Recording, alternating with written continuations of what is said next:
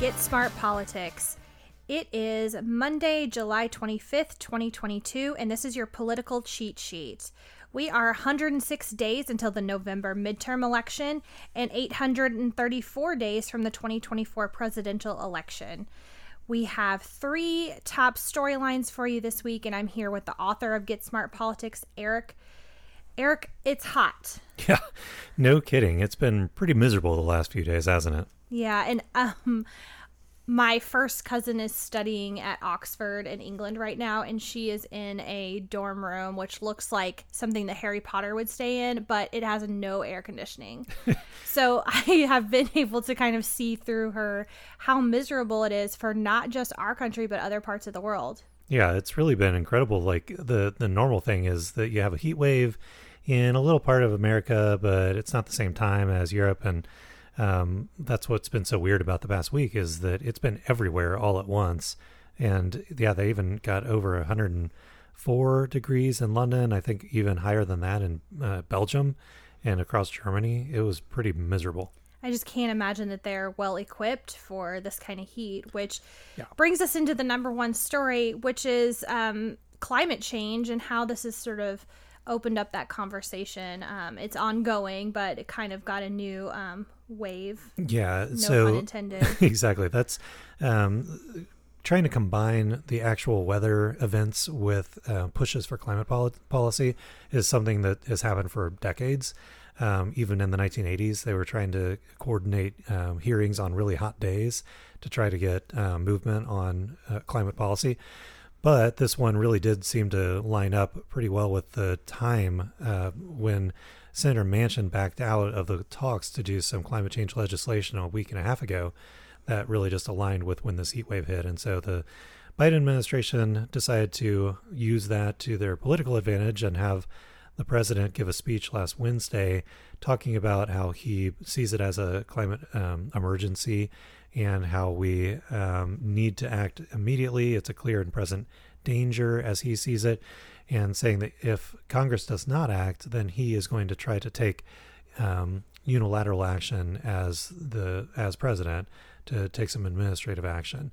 Um, so there's still some talks ongoing on Capitol Hill, but the odds are getting pretty slim that anything's going to happen really with it. Okay, and some conservatives are a little worried about this because they don't want sort of a climate czar that can just do whatever he wants um, for climate related issues. So, what do you think about that? If they do get something, if they sign an executive order, what are the powers going to be there? Right. So, that's something that I've been hearing a little bit on the right is people thinking that um, if he declares an emergency, then that would allow him to suspend the Constitution, declare martial law um, act as a dictator, act as an uh, economic dictator, an environmental dictator, pass whatever new laws he wants.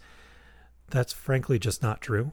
Um, I, now, I don't like when presidents decide to act unilaterally because Congress chose not to or couldn't get their act together to do something. That doesn't mean that the president should then just do it all by themselves. But that being said, um, this the the powers within the emergency um, declarations do not allow the president to suspend the Constitution. They don't allow him to just do whatever he wants. It is actually pretty limited, and I I linked to an article in this week's newsletter that really analyzes what it is that the um, the president can do if he declares an emergency. And inside that article, if you read it, it's really interesting that some of the experts that they quote who really want there to be action on climate change are worried that if the president does this, it will actually harm the case because it'll backfire. Um, he won't really get many powers to do very much, but it will be seen as an overreach of authority. So it would really be a lot better if he would continue working with Congress to get Congress to make their own uh, laws and pass them. Um, because there's just so much more power there to do something, and then you don't get the backlash from acting unilaterally.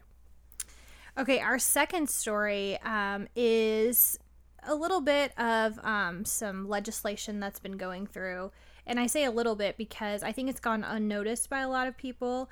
Um, we've all kind of been paying attention to the January 6th hearings.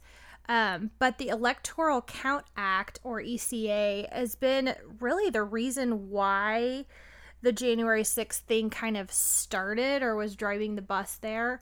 Um, tell me a little bit more about that.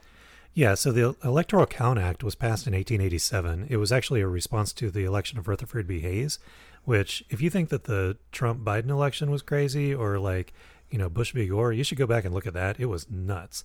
Um, but to try to prevent the craziness of that Hayes election from happening again, they passed this um, act in 1887. The problem is, it made it even worse. It's so convoluted and hard to understand. It's 809 words one paragraph. Um, that that's ten sentences. It's broken up into ten sentences. One of them is 275 words long. I mean, we've hardly said that many words so far in this mm-hmm. podcast. like, it's crazy, and it's so ambiguous and convoluted. You just cannot follow what it says, and that is what um, President Trump used as his kind of legal pretext and basis for saying that he could, that the president, the vice president, could um, reject electors on January 6th, and that's why they needed to pressure Mike Pence to quote unquote do the right thing. And um, it was because the ECA really didn't clearly define what the vice president's role was.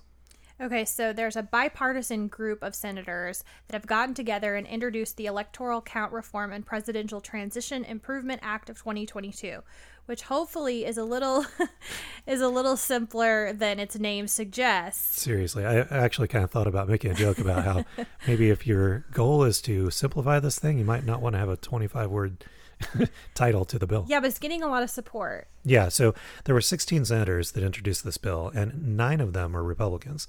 So you have to have 10 Republicans to pass anything um, through the filibuster, you know, to overcome a filibuster in the Senate. And since this was introduced, it actually did um, has gotten some pretty warm feedback from some other Republicans who were not part of that group of nine. So I think there's actually a really good chance that this moves forward. So was Joe Manchin one of the 16? So he is uh, one of the people that was actually a core member of the group trying to push them this forward, and that's a good thing because that shows that the breadth of the Democratic Party was uh, on board with making this reform. Okay. Now, also, this would uh, address the concerns that there were in the transition as well, where President Trump tried to freeze out the Biden team from um, having access to the ability to get off the ground and running and get ready to start serving as president. So, this would allow, if there's a dispute, for both sides to begin their transition just as like hypothetical teams. Only one obviously is going to actually get into office, but the way it is right now, the current, the sitting president had pretty strong control over um, that transi- transition process. And this would allow for both sides to move forward if there was a dispute again. Okay, in your third story, um, you kind of got your Care Bear feelers out this week. Um, right. Unfortunately, President Biden was diagnosed with COVID, um, but it sounds like his symptoms are mild and improving, and he made um, a public appearance, which was nice so that we could know that he was doing okay. Uh, but you talk a lot about some major health problems with a lot of people in Congress, and um, it's kind of shocking. Yeah, it really is. And this is the reason I wrote this is just that I think it's important that we remember that these are human beings. Um, they suffer from the same kind of maladies as we all do, and um, accidents as well. I ran through a few of them. John Fetterman um, who's running for Senate in uh, Pennsylvania, the Democratic nominee, had a pretty major stroke a few weeks ago. Um, ben Ray Lujan from New Mexico, senator, also had a stroke, a pretty serious one in January. Chris Van Hollen, who's a senator, uh, Democratic senator from Maryland, had a minor stroke in May. And Patrick Leahy, who is the longest serving member of the Senate, he's 82 years old. He broke his hip recently and he's had a couple of surgeries for that. Um, all of those are Democrats, and it's amazing. We've talked a lot about the bad luck, the string of bad luck that yeah. the Democrats have had. This is what it made me think of. Like, I keep hearing of these health problems, and it seems to almost entirely be the Democrats. Well, they're all under a lot of stress. I mean, stress does terrible things to you. So, it, hope that everyone recovers. Yeah, quickly. and especially these strokes. You can see that happening when they're in the middle of the campaign season. Um, you know, going nonstop. It's like a you know 18 hour a day job, and some of these guys are not young, not spring chickens. Right. Um, and you know Patrick Leahy, he's 82. People break their hips when they're 82, and so it's it's really important to remember they are human beings, and I I say we ought to pray for all of the members uh, of Congress, all of our elected officials, because I think it's a lot better for our balance of power and our political decisions to be decided at the ballot box instead of at the hospital. I don't think that that's, you know, taking over a majority because someone um, was, uh, you know, passed away. That's not the way you want it to happen. We ought to resolve these things uh, by voting for them. Well said. Well, we don't have any primaries this week, but I think we're going to need the week of rest um, before we hit early August. That's right. We're going to come back with a whole lot more to talk about the, next week. We have a huge uh, string of primaries that are going to be the last big uh, tranche before the end of this primary season. All right. Well, we'll see you next week. And I just wanted to say, I really am enjoying the polls that you've put in um, our Monday cheat sheet.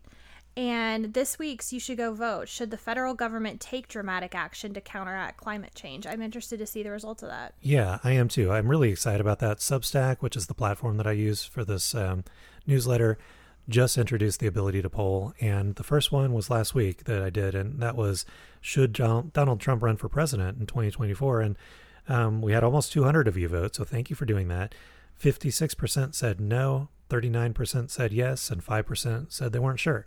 So interesting outcome there. It wasn't really, you know, decisive either way, although yeah. definitely a clear majority said no. Yeah, well, it's fun to see what everyone's opinions are. And yeah, we'll keep doing it. All right, thank you so much. We'll see you next week.